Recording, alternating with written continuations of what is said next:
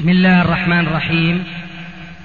الحمد لله والصلاة والسلام على رسول الله أما بعد. فهذا أحد أشرطة سلسلة الهدى والنور من الدروس العلمية والفتاوى الشرعية لشيخنا المحدث العلامة محمد ناصر الدين الألباني حفظه الله ونفع به الجميع. قام بتسجيلها والتأليف بينها محمد بن أحمد أبو ليلى الأثري. إخوة الإيمان والآن مع الشريط الخمسين بعد المئة الثامنة على واحد سؤالات أبي الحسن المصري المأربي مصطفى بن إسماعيل السليماني للعلامة الألباني تحت عنوان الأجوبة الألبانية على أسئلة أبي الحسن الدعوية تم تسجيل هذا المجلس في اليوم التاسع من رجب 1416 هجري الموافق السابع عشر من الشهر الثاني عشر. 1995 ميلادي. أيضا يستدلون بقصة الياسق وكلام الحافظ ابن كثير في ياسق جنكس خان وقضيته مع التتار بأن من شرع حكما غير حكم الله فقد كفر. ما كان كراوح. هو هو. أبدا. نفس الكلام. أبدا. نقول لهم هل كانوا هؤلاء يعتقدون بطلان ما أتى به جنكس خان؟ نعم. فإن قالوا آه، وما عندكم دليل أنهم كانوا. قلنا إذا سقط دليلكم. بلى.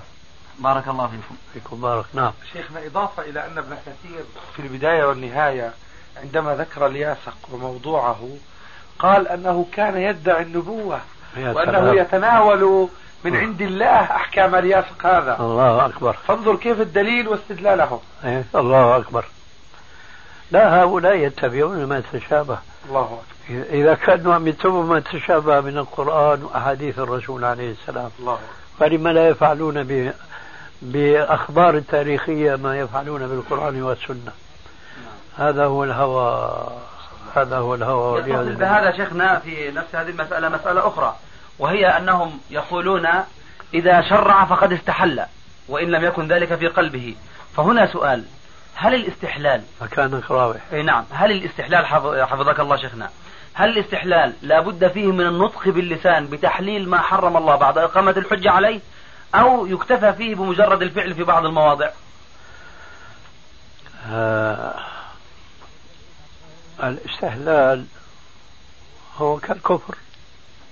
لا فرق بين الأمرين. الكفر كلفظ لغوي أدل على كفر الواقع فيه من دلالة الاستحلال أنه أن هذا المستحل هو كافر.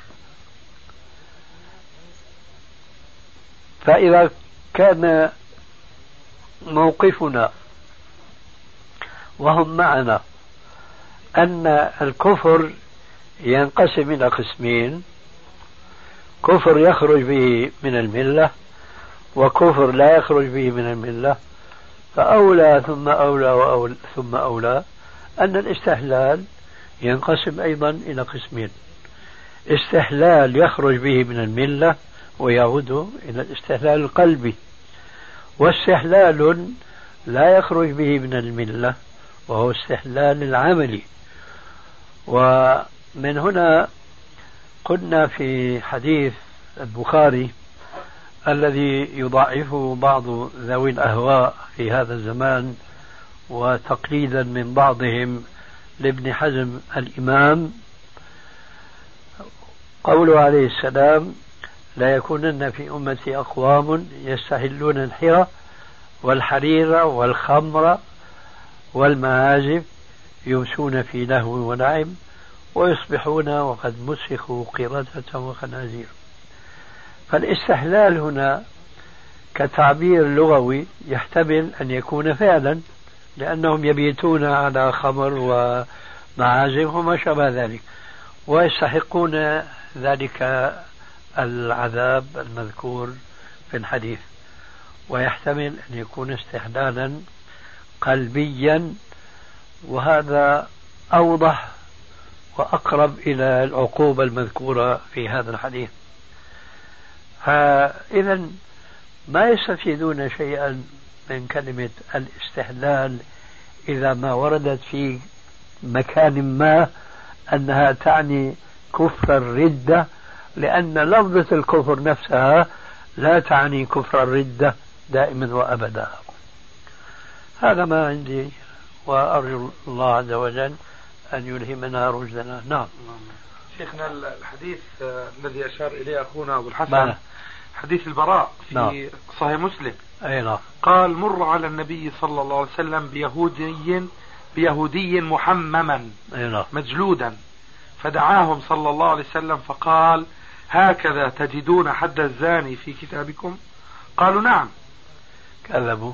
هنا أهم نقطة شيخنا في الحديث كله. نعم. فدعا رجلا من علمائهم أنشدك بالله الذي أنزل التوراة على موسى. أهكذا تجدون حد الزاني في كتابكم؟ قالوا لا ولولا أنك نشدتني بهذا لم أخبرك. نجده الرجم ولكنه كثر في أشرافنا. فكنا إذا أخذنا الشريف تركناه وإذا أخذنا الضعيف أقمنا عليه الحد. قلنا تعالوا فلنجتمع على الشيء. أقيمه على الشريف والوضيع. فجعلنا التحميم والجلد مكان الرجم. فقال رسول الله صلى الله عليه وسلم اللهم إني أول من أحيا أمرك إذ أماتوه.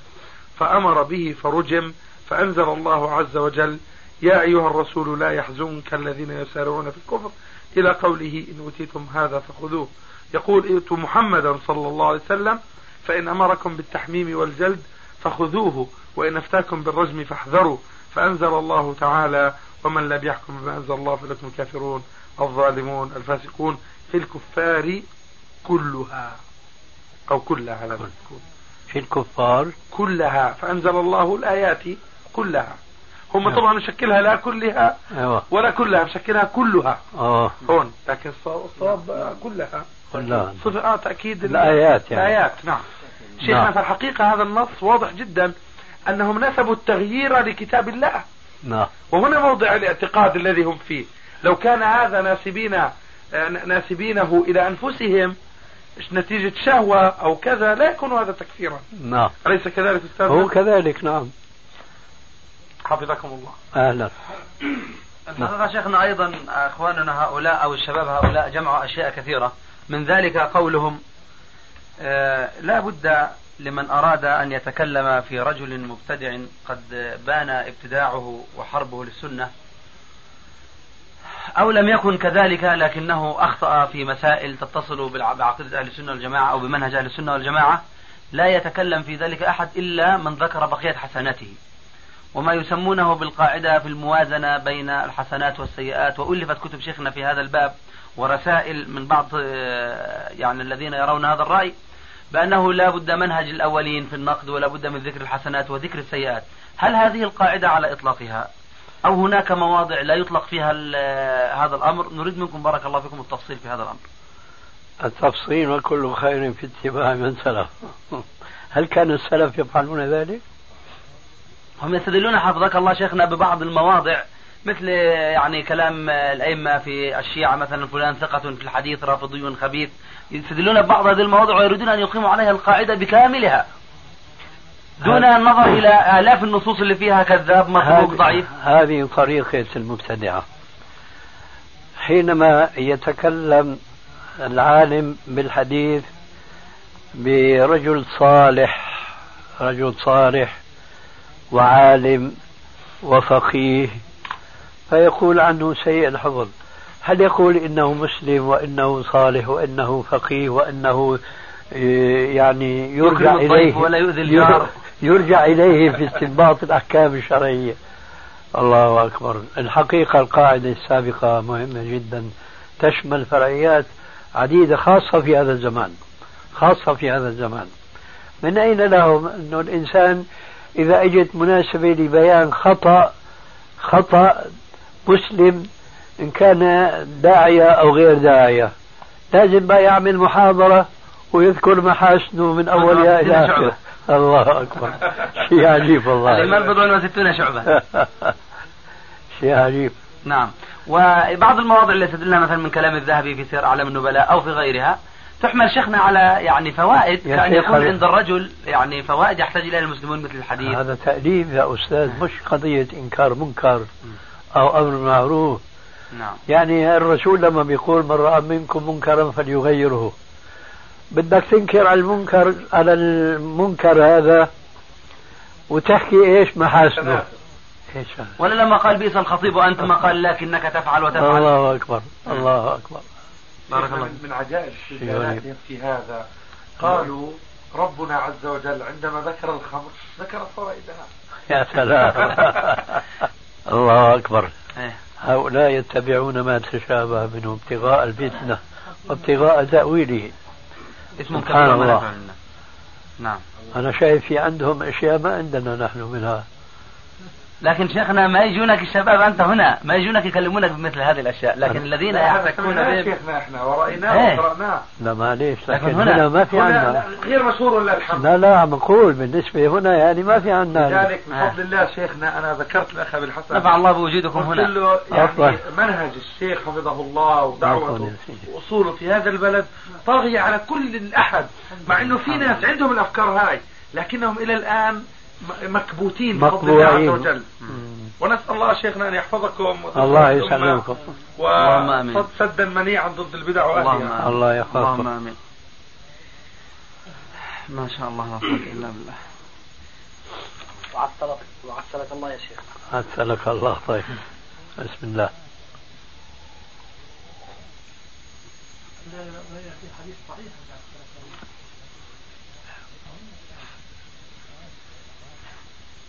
كذلك آه، شيخنا ال- الشباب هؤلاء هم يعني الواضح أن من كلامهم أنهم يكادون لا يجدون فرقة تبغض إلا طلبة العلم أو آه، أبناء الدعوة السلفية. أعوذ بالله. فمثل هذا الكلام السابق في مسألة الحسنات والسيئات في الحقيقة فيها تهوين من أمر أهل البدع ويذكر الرجل وهو صاحب بدعة ومقالات خبيثة فيذكر بحسناته وأنه فعل وفعل وفعل لكن له اجتهادات لا يوافق عليها مثلا. يأتي في الأشياء التي هي واضحة يعني مخالفتها تسمى بإجتهادات لا يوافق عليها في المقابل يقولون مثلا يعني على السلفيين أنهم لماذا ما يعامل السلفيون بمثل هذه القاعدة؟ يعني المشؤومة لو لو كانت صحيحة، لماذا ما يعامل السلفيين المخالفين لهم بهذا؟ فيذكرون أنهم ولله الحمد دافعوا عن العقيدة ونفع الله بهم ودافعوا عن التوحيد وبينوا سنن ونشروها في الناس وحاربوا بدعا وكذا وكذا، إنما يذكرون الخير الذي عند السلفيين يذكر شيخنا على سبيل التهكم، هؤلاء جالسون في المكتبات. عندنا ألف كتاب. بين الكتب الصفراء. اي إيه نعم. عندنا شيخنا ألف كتاب يقولون. عندنا ألف كتاب. ألفوا كتابا. ألف واحد. إيش في؟ إيش اللي حصل جديد. وإن جينا الكلام حول قضية الدعوة إلى التوحيد قد يسمى بأن هذا تفرقة للصفوف وبلبلة فكرية. فما هو حسنات ال- السلفيين؟ تنقل إلى الجانب المقابل الجانب ال- ال- المثالب والعياذ بالله. أيوة. والمبتدعة وأعمالهم هذه اجتهادات يعني يخالفون فيها لكن لهم مواقف كذا وكذا. فالقاعدة حقيقة حتى ما أنصفوها هم القائلون بها ولا تعاملوا بها مع غيرهم. يعني هم الذين وضعوها لم يعملوا بها. وأول من نقضها. بارك الله فيكم. وكذلك. أيضا يقولون شيخنا الجماعات هذه الجماعات الإسلامية الموجودة آه، ظاهرة صحية بهذا التعبير. يا سلام. ظاهرة صحية. ويكمل بعضها بعضا. ونسعى إلى التكامل لا للتآكل. يا سلام. هكذا. منافقا عليم اللسان. الله أكبر. الله أكبر. نسأل الله العفو الله. أكبر. طيب شيخنا يعني من, جاو من جوابكم الأول حول آه، قضية الحزبية ذكرتم أن الرجل وإن كان في هذا الأمر يعني من يشابه الفرق الهالكة لكنه لا يخرج بالكلية. هل يفهم من ذلك شيخنا أن الرجل قد يكون سنيا وعنده بدع؟ بلا شك. أي. وقد ضربت لك مثلين آنفا. نعم حفظكم الله. أي نعم. لا لا ما هذه. يشير الشيخ إلى طول اللحية. ومثل آخر. والمثل الآخر طيب بارك الله فيكم. إيه. هو الشيخ خد يعني وعدني بالكلام حول مسألة القبض وقد وفى الليلة. ذهب من بعيد وجاء في الأخير ختم بالكلام عندي. الحمد لله ما شاء الله. بارك الله فيكم. نسأل الله أن. ينفعنا بعلمكم. الله يسلمك يا وقد الله. الحمد لله شرح الله الصدر لما يعني قررتموه ولله الحمد. الله يجزيك الخير. الحمد لله. أنا أقول بمثل هذه المناسبة وهذا مما يشجعني أن أوفر وقتي لمثلك.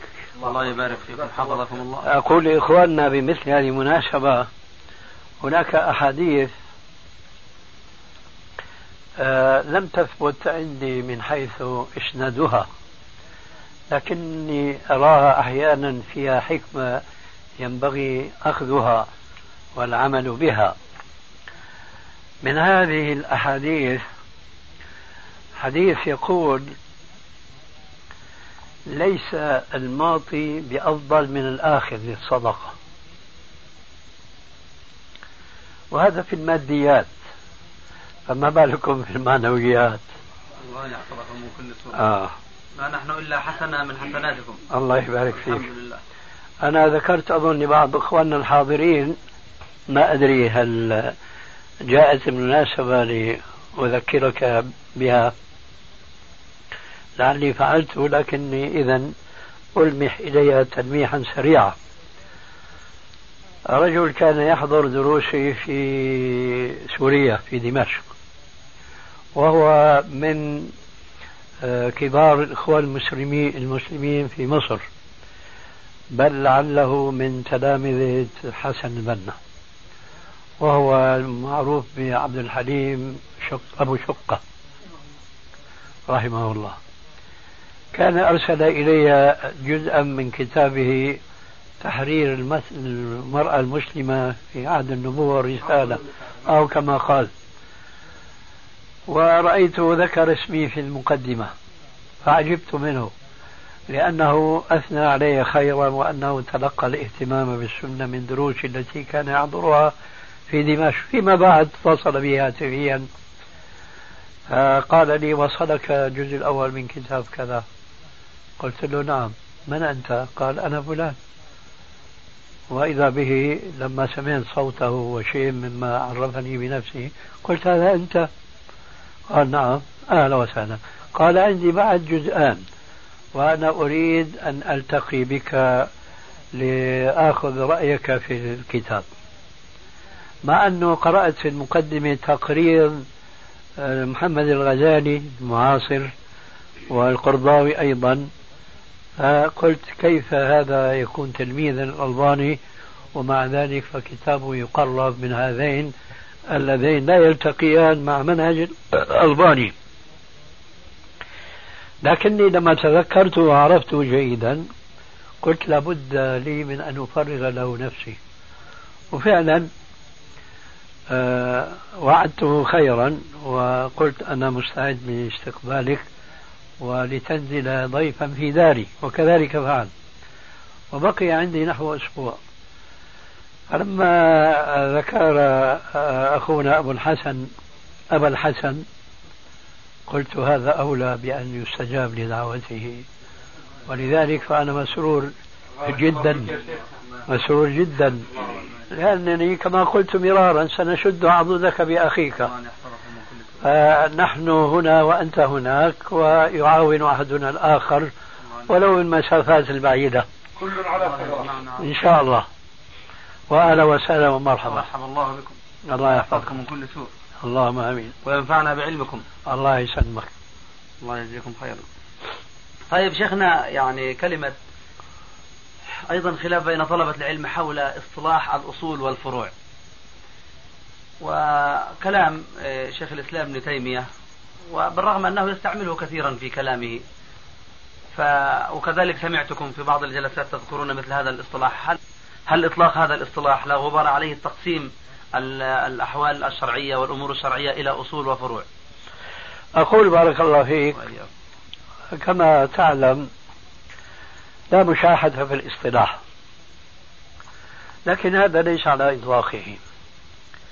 إذا ما اصطلح على شيء ولم يقصد به تهوين أحد القسمين وكل منهما من الشرع بسبب هذا الاصطلاح أو أن يعطى له منزلة في الشرع دون ما أعطاها الشرع فلا مشاهدة في الاصطلاح.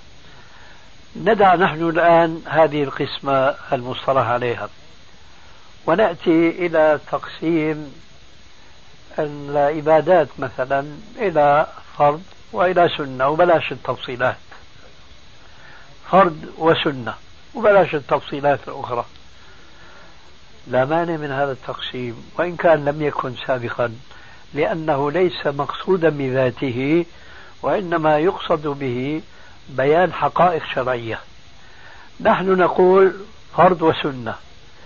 كلمة سنة مقابل فرض لم يأتي التعبير في في الشرع في السنة فضلا عن القرآن.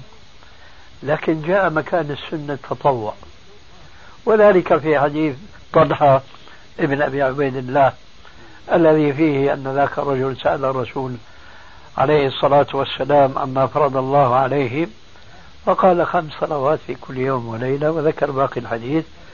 ثم عاد الرجل ليقول هل علي غيرهن؟ قال لا إلا أن تطوع. قال والله يا رسول الله لا أزيد عليهن ولا أنقص. قال عليه السلام أفلح الرجل إن صدق. دخل الجنة إن صدقا وبهذه المناسبة أنبه بأن زيادة وأبيه شاذة. فلا بد أنها مرت بك إن شاء الله. نعم. المقصود إذا الشرع جعل العبادة قسمين فرضا وتطوعا. ثم اصطلح بتسمية التطوع بسنة ثم قسمت السنة إلى أقسام أخرى. هذا التقسيم اصطلاح لا مانع منه. كذلك مثلا تقسيم الأحكام التي تدخل في دائرة المحرمات. تقسيمها إلى محرم تحريما باتا فهو المحرم وإلى تحريم فيه بعض النظر من حيث طريق وروده أو من حيث طريق دلالته فسمي هذا القسم بالمكروه تحريما. وقابل هذا المكروه تحريما مكروه تنزيها. فأيضا أقول لا مانع من هذا الاصطلاح بشرط أننا إذا وجدنا في الكتاب أو في السنة استعمال كلمة الكراهة ما نفسرها بالاصطلاح الحادث وهي كراهة تنزيهية وإنما نفسرها على ضوء الاصطلاح العربي القرآني الشرعي. وعلى ذلك فقس. إذا عرفنا هذه الحقيقة ورجعنا إلى تقسيم الشريعة بعامة إلى أصول وفروع لا مانع أيضا من هذا التقسيم بالشرط المذكور آنفا.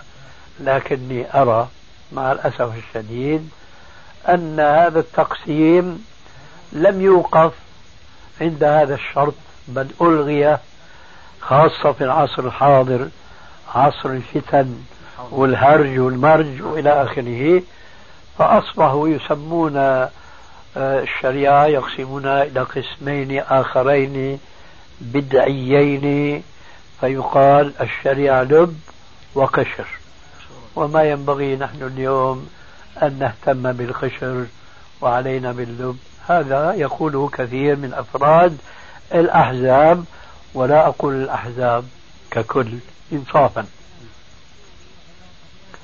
إذا وصل التقسيم إلى هذه القسمة الضيزة حين ذاك نحن نقول لأنه غير جائز شرعا أبدا.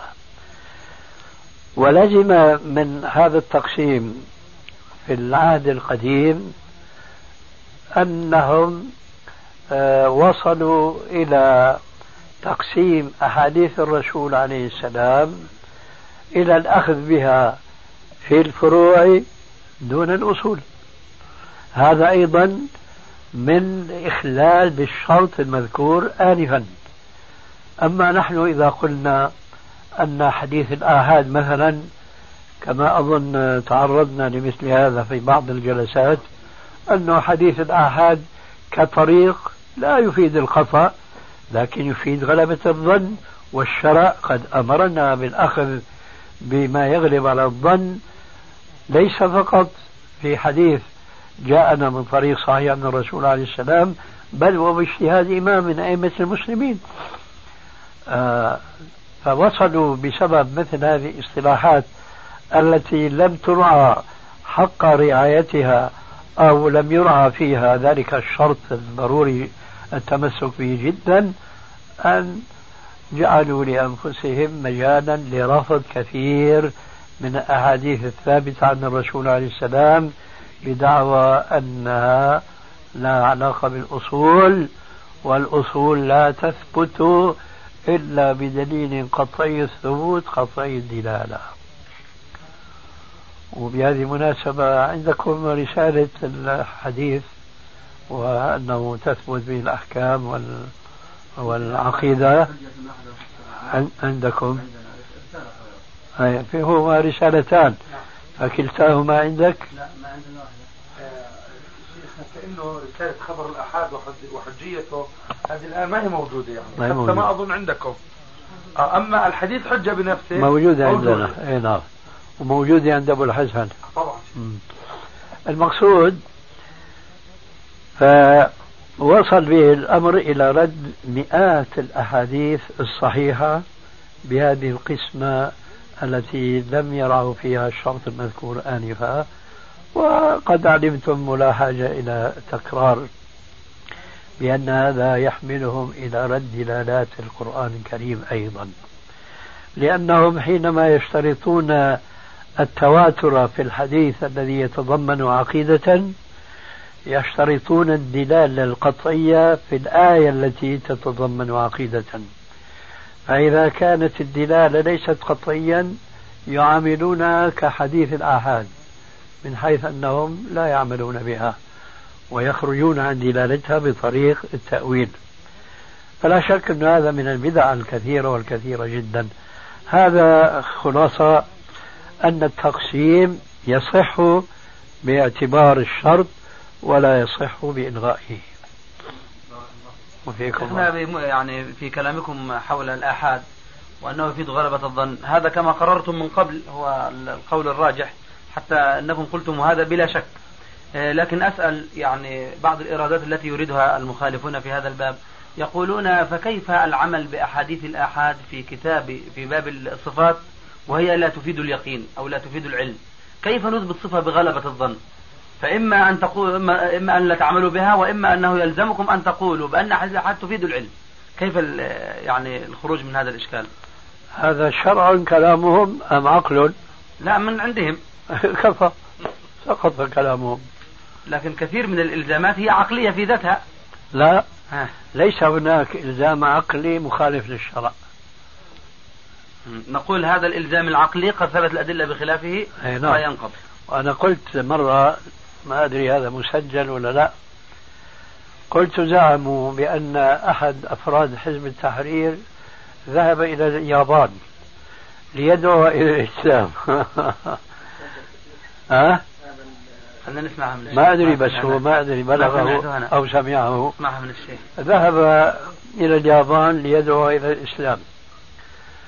فكان من أول بحوثه ما جاء في كتاب شيخهم تقي الدين النباني رحمه الله الذي عنوانه طريق الإيمان. فقرأ عليهم طريق الإيمان المزعوم وفيه قول الشيخ رحمه الله وعفى عنه وعنه بأن العقيدة لا يجب الأخذ فيها بحديث الآحاد. وبعد أن ألقى عدة محاضرات في الموضوع وصل إلى هذه النقطة قام أحد الحاضرين. وبعد أن ألقى عدة محاضرات في الموضوع وصل إلى هذه النقطة. قام أحد الحاضرين من أذكيائهم قال يا فلان على هذا أنت يجب أن تعود أدراجك إلى بلادك وأن تأتي بعدد التواتر لأنك تنقل حكما في الشرع يتعلق بالعقيدة وتقول أن العقيدة لا تثبت بخبر الآحاد فقولك هو عقيدة. فنحن إذا أخذنا بقولك يجب أن تعود أدراجك إلى بلدك وتأتي بعدد التواتر. هذا حقيقة إلزام لهم. ونحن نعلم أن النبي صلى الله عليه وسلم كان قد أرسل دعاة إلى كثير من بلاد يدعون إلى الإسلام وبخاصة بلاد اليمن التي هي آه، حدود مع بلاد الحجاز. أرسل إليها أبا موسى الأشعري ومعاذ بن جبل وعلي بن أبي طالب وإلى آخره. هؤلاء أفراد. ماذا كانوا يعلمون الناس؟ الفروع في تعبيرهم؟ أم كما جاء النص الصحيح في صحيح مسلم أن النبي صلى الله عليه وسلم والحديث من حديث أنس لما أرسل معاذا إلى اليمن قال ليكن أول ما تدعوهم إليه شهادة أن لا إله إلا الله.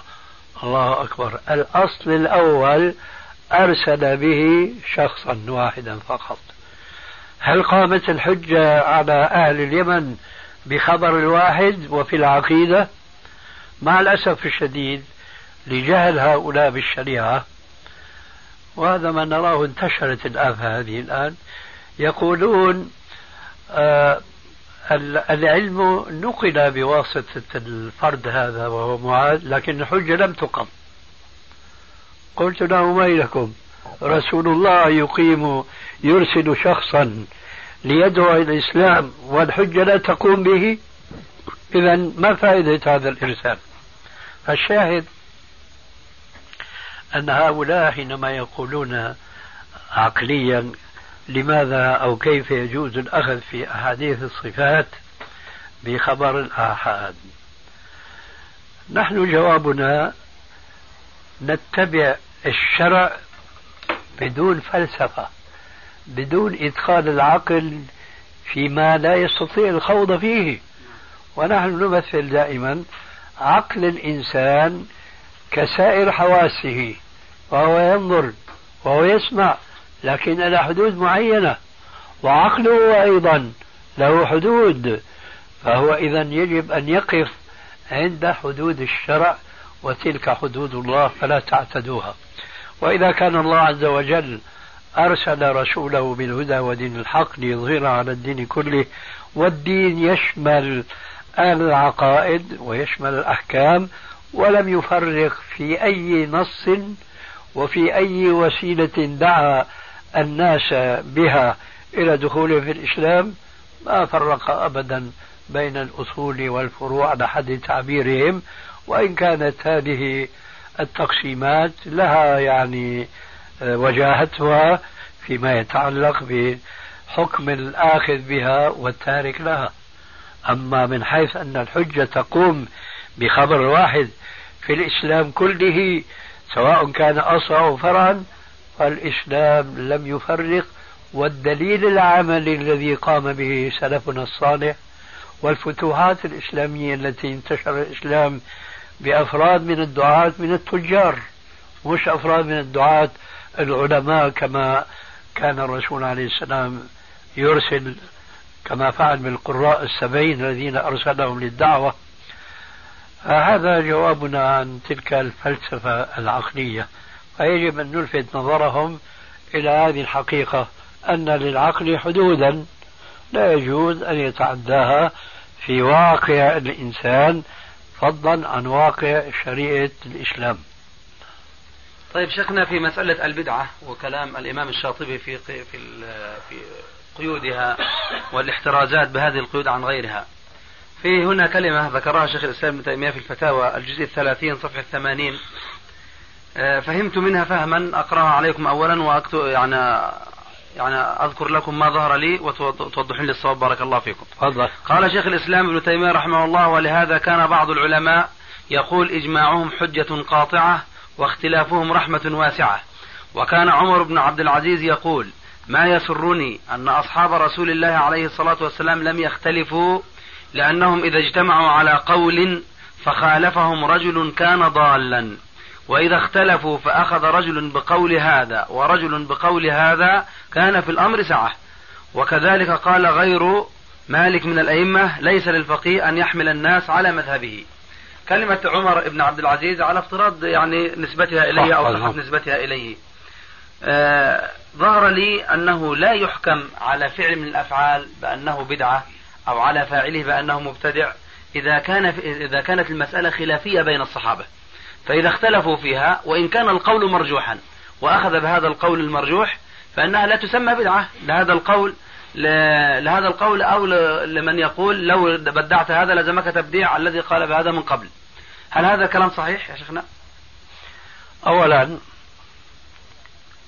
هل الخلاف المذكور في هذه الآثار أو في بعضها هو نفس الخلاف المذكور في الآية الكريمة؟ فإن تنازعتم في شيء فردوه إلى الله والرسول إلى آخر الآية. أعتقد أن الجواب واضح لدى الحاضرين جميعا بأنه لا. وبيان هذا الخلاف المذكور في هذه الآثار هو خلاف ليس هناك نص مع أحد المختلفين.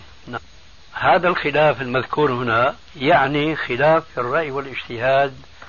لا يعارض رأي من هذه الآراء نصا في كتاب الله أو في حديث رسول الله صلى الله عليه وسلم. هذا أولا. وثانيا إذا كان الإمام الذي قال برأي خالف نصا لا يجوز الأخذ به والحالة هذه واعتبار رحمة. لأنه خالف نصا. أما إن لم يكن هناك خص نص فلا شك أن المسلم والحالة هذه له هذه الساعة وله أن يأخذ بأي قول شاء من هذه الأقوال. لكن نحن لنا شروط ذكرناها في بعض المناسبات لسد باب اتباع الهوى. أن لا يأخذ من هذه الأقوال ما كان آه، أشهى لنفسه وإنما يأخذ من هذه الأقوال ما تطمئن إليه نفسه وينشرح له صدره. فإذا كان إذا هذا الخلاف يخالف نصا أولا لا يجوز اتباعه وثانيا لا نبدع القائل بخلاف النص وإن كنا نقول إن قوله بدعة. نعم. وأنا أفرق بين أن نقول فلان وقع في الكفر وفلان كفر. نعم. كذلك فلان وقع في البدعة وفلان مبتدع. لا. لأن لأنني أفهم وأكرر على مسامعكم حتى ما تنسوا أجمتي وأربانيتي. فأقول فلان مبتدع مش معنى وقع في بدعة. هو من شأنه أنه يبتدع. مبتدع اسم فاعل هذا. كما لو قلنا فلان عادل مش معنى عدل مرة واحدة في حياته فأخذ هذا الاسم الفاعل فقيل فيه عادل وإلى آخره. فالقصد أنا أقول أن المجتهد قد يقع في البدعة ولا شك لكن لا أذمه بها ولا أطلق عليه اسم مبتدع. هذا فيما إذا خالف نصا. أما إذا لم يكن هناك أي نص وكان الاجتهاد مبذولا لكل المتخالفين هؤلاء فأنا أعتقد أن الكلام بهذا القيد في محله. كلام عمر بن عبد العزيز. أي نعم, نعم. في محله. نعم. أي نعم.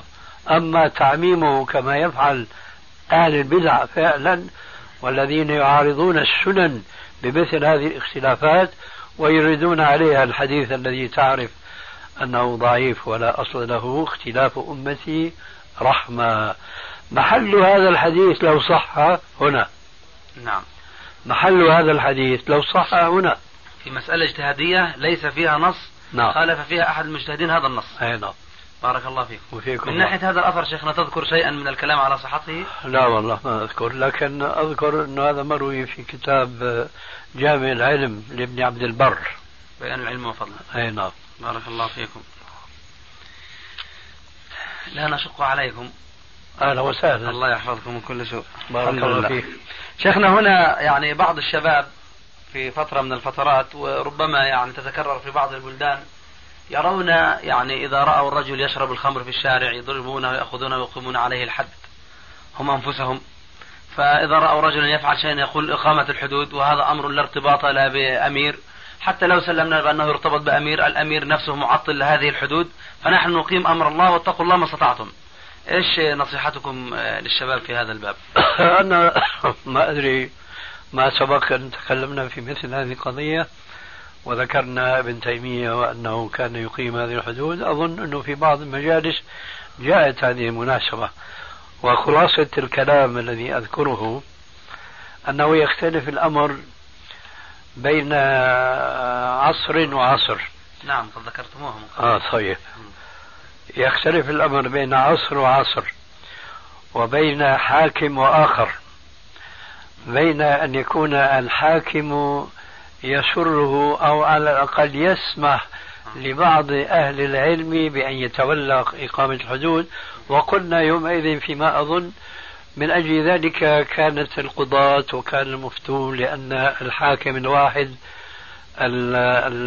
الراعي الأول لا يمكنه أن يقيم هذه الحدود فهو يجيب منابه القضاة والمفتين وما شابه ذلك.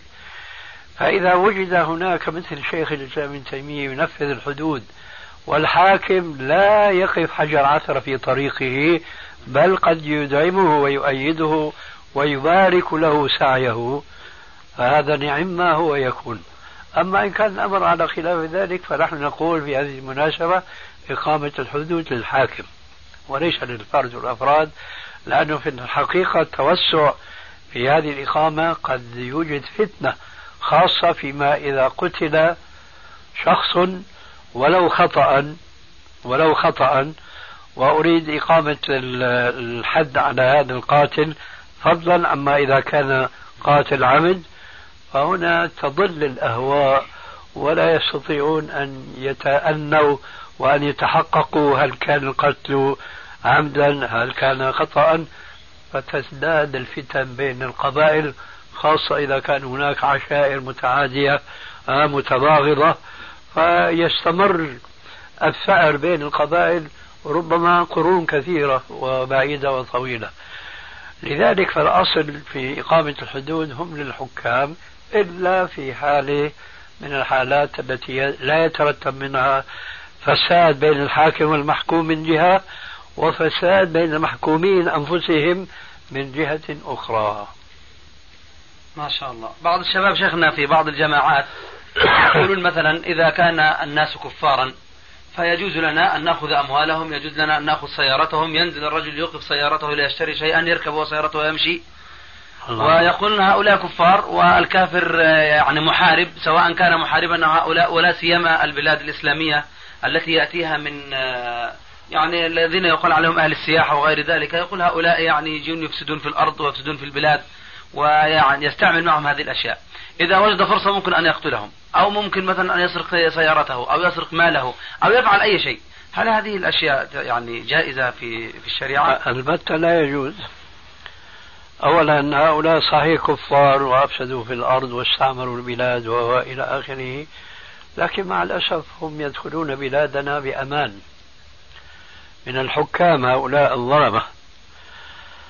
وحينئذ فهؤلاء يدخلون في قسم المعاهدين لأنه لا يخفاكم أن الكفار عند الفقهاء ينقسمون إلى ثلاث أقسام. محاربين ومعاهدين وذميين. مع الأسف لم يبقى ذمي ذميون هنا. إنما مثل ما لداك التركي هبسي بربر. صاروا مواطنين مواطنين. لا فرق بين مسلم وبين كافر. وهذا من جملة تحوير الألفاظ لإضاعة التمسك بالدين والتحمس لأحكام الدين. مواطن لا تقول نصراني لا تقول يهودي لا فرق. وهذه كلمة نصرانية شو بيقولوا؟ آه، الدين لله والوطن للجميع. آه، ما لله لله ولا ما لقيصر لقيصر. نعم. الله أكبر. نصرانية يطبقونها على المسلمين بمثل هذه الألفاظ. المهم ذميون اليوم لا يوجد إنما مواطنون. لكن يوجد الآن معاهدون. اتفاقات تقام مع الأسف بين الحكام المسلمين وبين هؤلاء المحاربين. فما دام أنهم دخلوا بلادنا بأمان فلا يجوز لنا أن نغدر بهم لا في مالهم ولا في أعراضهم ولا في شيء مما يضرهم. وهنا يأتي قوله عليه الصلاة والسلام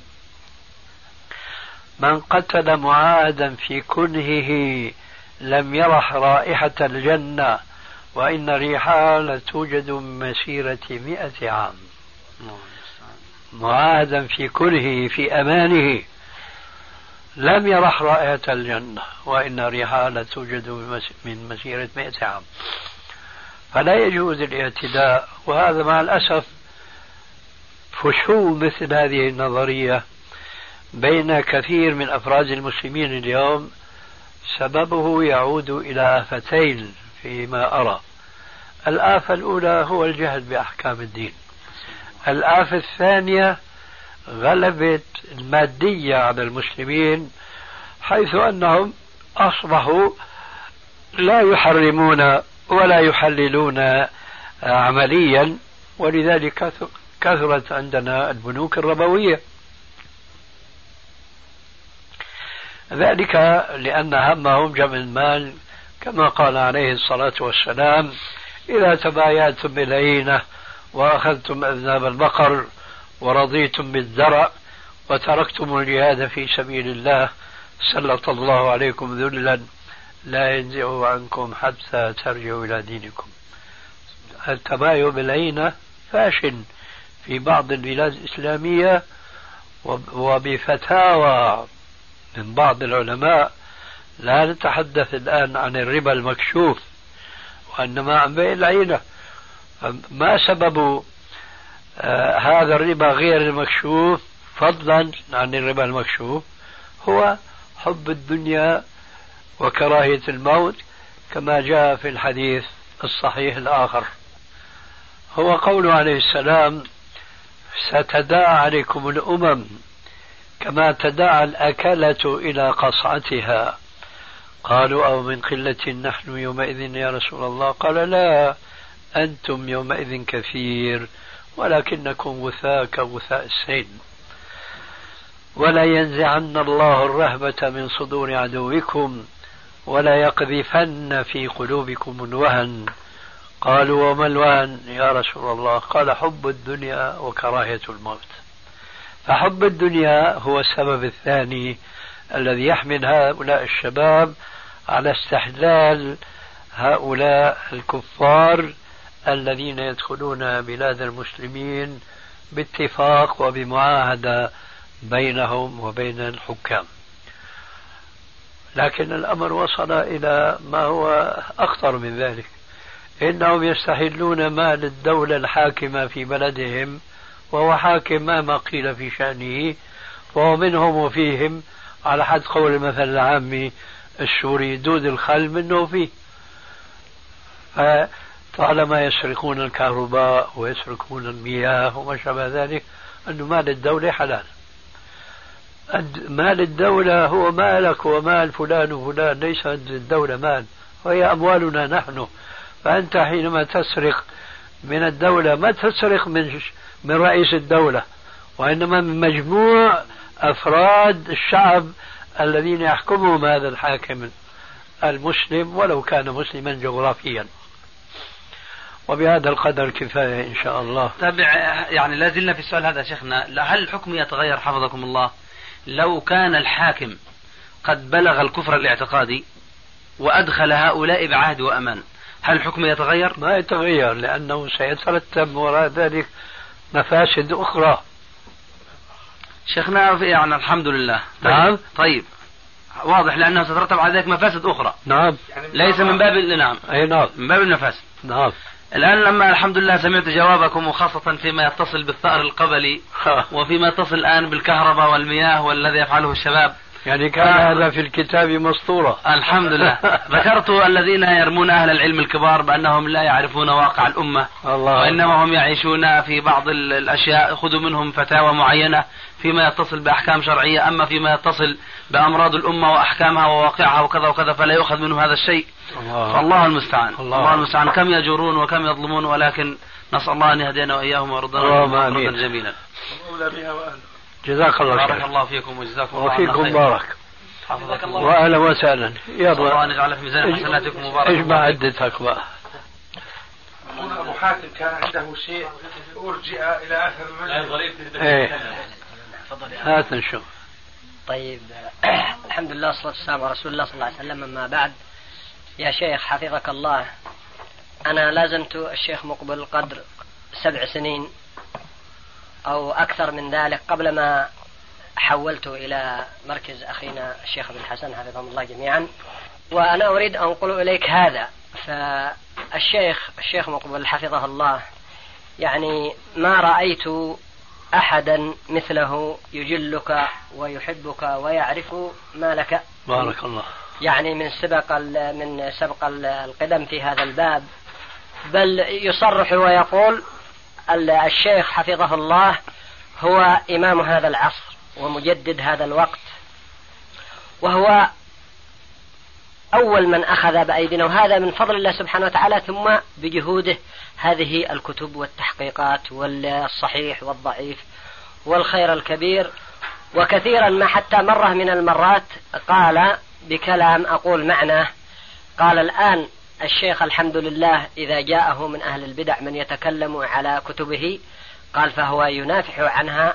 يعني معنى كلامك كأنه آخذ كأنه آه، آخذ فأسا وقائم على يدافع عن السنة وعن كتبه. فإذا يعني أتيح لأهل البدع فإنهم سيتكلمون في كتب الشيخ فعلى أهل السنة أن يشمروا عن سواعدهم ويستعدوا للدفاع عن السنة. وعن كتب هؤلاء الذين هم يعتبروا يعني هم يعني قادة هذا الزمان في هذا الميدان. فأردت يا شيخ بهذه الكلمة يعني تبلغ منزلة الشيخ عندك لأنه مهم جدا الله الذي يعلم أننا نحبكم أكثر من آبائنا الله يجزيك الخير. أي والله. الله يبارك فيك. فحتى لا يعني قصدي بعض الأحيان قد ربما الشيخ يسأل مثلا تعرف اجتهاداتكم واجتهادات يعني العلماء في بعض الأحاديث؟ نعم. لو رأى مثلا رأيا غير رأيكم في بعض الأحاديث يقول الشيخ ولكني أخاف من الشيخ خاصة لما كلمتموه بالتلفون. قال الآن ما أتكلم من الشيخ أنا أخاف من الشيخ. يعني ويضحك فبكل الإجلال والإحترام والحب يعني الله يبارك فيه بارك الله فيكم وينفع المسلمين به. الحقيقة هو كان من إخواننا الطلبة. في الجامعة المجدين والبارزين. وإن شاء الله يعني العلم الذي اكتسبه هناك قد نما وازداد ونفع الله به البلاد إن شاء الله. على كل حال أبلغه سلامي وشكري. وأيضا لقد ذكرتني بشيء كنت زورته في نفسي لما قررنا أن نقدم لكم الحجاب. أو الجلباب قديما فتساءل عندك علم أنه عند الشيخ موجود نسخة من الجلباب؟ لا والله ما أعرف طبعا جديدة لا على كل حال قدم له نسخة. الله شيخنا قبل قليل لما استحضرت سؤال أو عفوا استحضرت جوابكم حول قضية الحدود. آه. إحنا نسينا. فقلت ختيرنا. أنا قلت ختيرنا. إيه. غير بأوله. غير قبل أن يبدأ. الحمد لله. أسأل الله أن يمتعكم بحواسكم وبنعم الله عليكم. اللهم استجب يا رب أخونا أبو الفضل رأى رؤيا قبل يعني الليلة الماضية. إيه. قال رأيت أن الشيخ الألباني حفظ الله في بيته. بيقول أنا ما أعرف أين بيته لكن بيته حوله يعني أشجار وزراعة وكذا ما يعرفه. ف ويقول قد اجتمع عليه جماعات من كل مكان. ما شاء الله. نعم اجتمعوا عليه من كل مكان. وهؤلاء الجماعات الإسلامية دي جماعة كذا وجماعة كذا وجماعة كذا جماعات إسلامية من كل ناحية. والشيخ عنده صحيح البخاري وصحيح مسلم وتفسير ابن كثير. ما شاء الله. إي نعم. فهو يقول ائتوني بكباركم أكلمهم وأناقشهم. فهم يعني يعني يرعدون ويمطرون ويضيقون ويزمجرون ويجمع بعضهم بعضا. إلى أن اجتمعوا حشودا كثيرة قال فرأيت فقال فأنا جئت لكم في حيث نحن ساكنين الآن. وقال هيا بنا الشيخ الألباني جاءنا خبر أنهم قد يعني أحدقوا به كذا وكذا. فجئنا إليكم وأنتم جالسون. فخلق الله سبحانه وتعالى بحيرة من الماء تحيط بنا. ما شاء الله. بحيرة من الماء تحيط بنا وحالت بيننا وبينهم. حياة حياة إن شاء نعم. الله. حالت بيننا وبينهم فتفرقوا وجاء بعد ذلك كبار هذه البلاد الساسة والملك وغير ذلك وجاء وقال للشيخ يعني اعلن دعوتك وتكلم بما تراه يرضي الله سبحانه وتعالى ولا تبالي بأحد. ما شاء الله. رؤيا حق إن شاء الله. أسأل الله ذلك. إيه ما هي الكتب يا أستاذ؟ حتنسينا أنت. الحمد لله. آه، أخونا سامي إن شاء الله يكتب لي قائمة بأسماء كتبكم لأن بعضها يمكن ما أعرف أنه صدر. وأنا أعرف الذي عندي. طيب. وأقول هذا الذي ليس موجودا عندي. إن كان في يسركم فالحمد لله. أيوة. وأنا اعتبره قبل كل شيء هو يعني الحمد لله. الكتاب هو في المكتبة. وممكن اشتريه لكن منكم له شأن آخر. أي عندي هنا كتاب ينظر إلي وهو صحيح الأدب المفرد. عندك؟ اي الحمد لله. اشتريته هذه السنة من المعرض نعم. عندك. أي نعم. عند أبو حاتم؟ عندي الله يكرمك يا شيخ. ما شاء أي الله نعم. الحمد لله. عندنا يا شيخنا والله إن طلبة العلم يبيع الواحد منهم البندق حقه والبلاد القبلية هناك البندق دي شيء كبير ما يتخلى منه بعتونا وحدة يبيع البندق يبيع ذهب زوجته يبيع كذا من أجل أن يعثر على كتاباتكم هذه بارك الله فيكم. الله أن يحفظكم ويبارك نحن على. كل حال بدعواتكم نعيش. الله أن يحفظكم طيب السلسلة الصحيحة كلها عندك؟ اي نعم إلى الخامس. نعم. والضعيفة؟ إلى الرابع نعم. ما شاء الله. الطبعة الجديدة نعم. إيه. عندي هذا وتلك لما طلعت الجديدة اتيت بها شو في عنا يا جماعة. الضعيفه والضعيفه الجديده سنة ما عنا ولكن شو عنا؟ حتى أخونا أبو الفضل يقول أنا أريد أن أشكو للشيخ آه، الألباني حفظه الله إن لما يغير الكتب يضطرنا نزيد نشتريها مرة ثانية. ما الكتب تتغير نزيد نشتريها مرة ثانية ونحن في حالة يعلم بها الله عز وجل. طيب آه، تعرفون عنده صحيح الأدب المفرد؟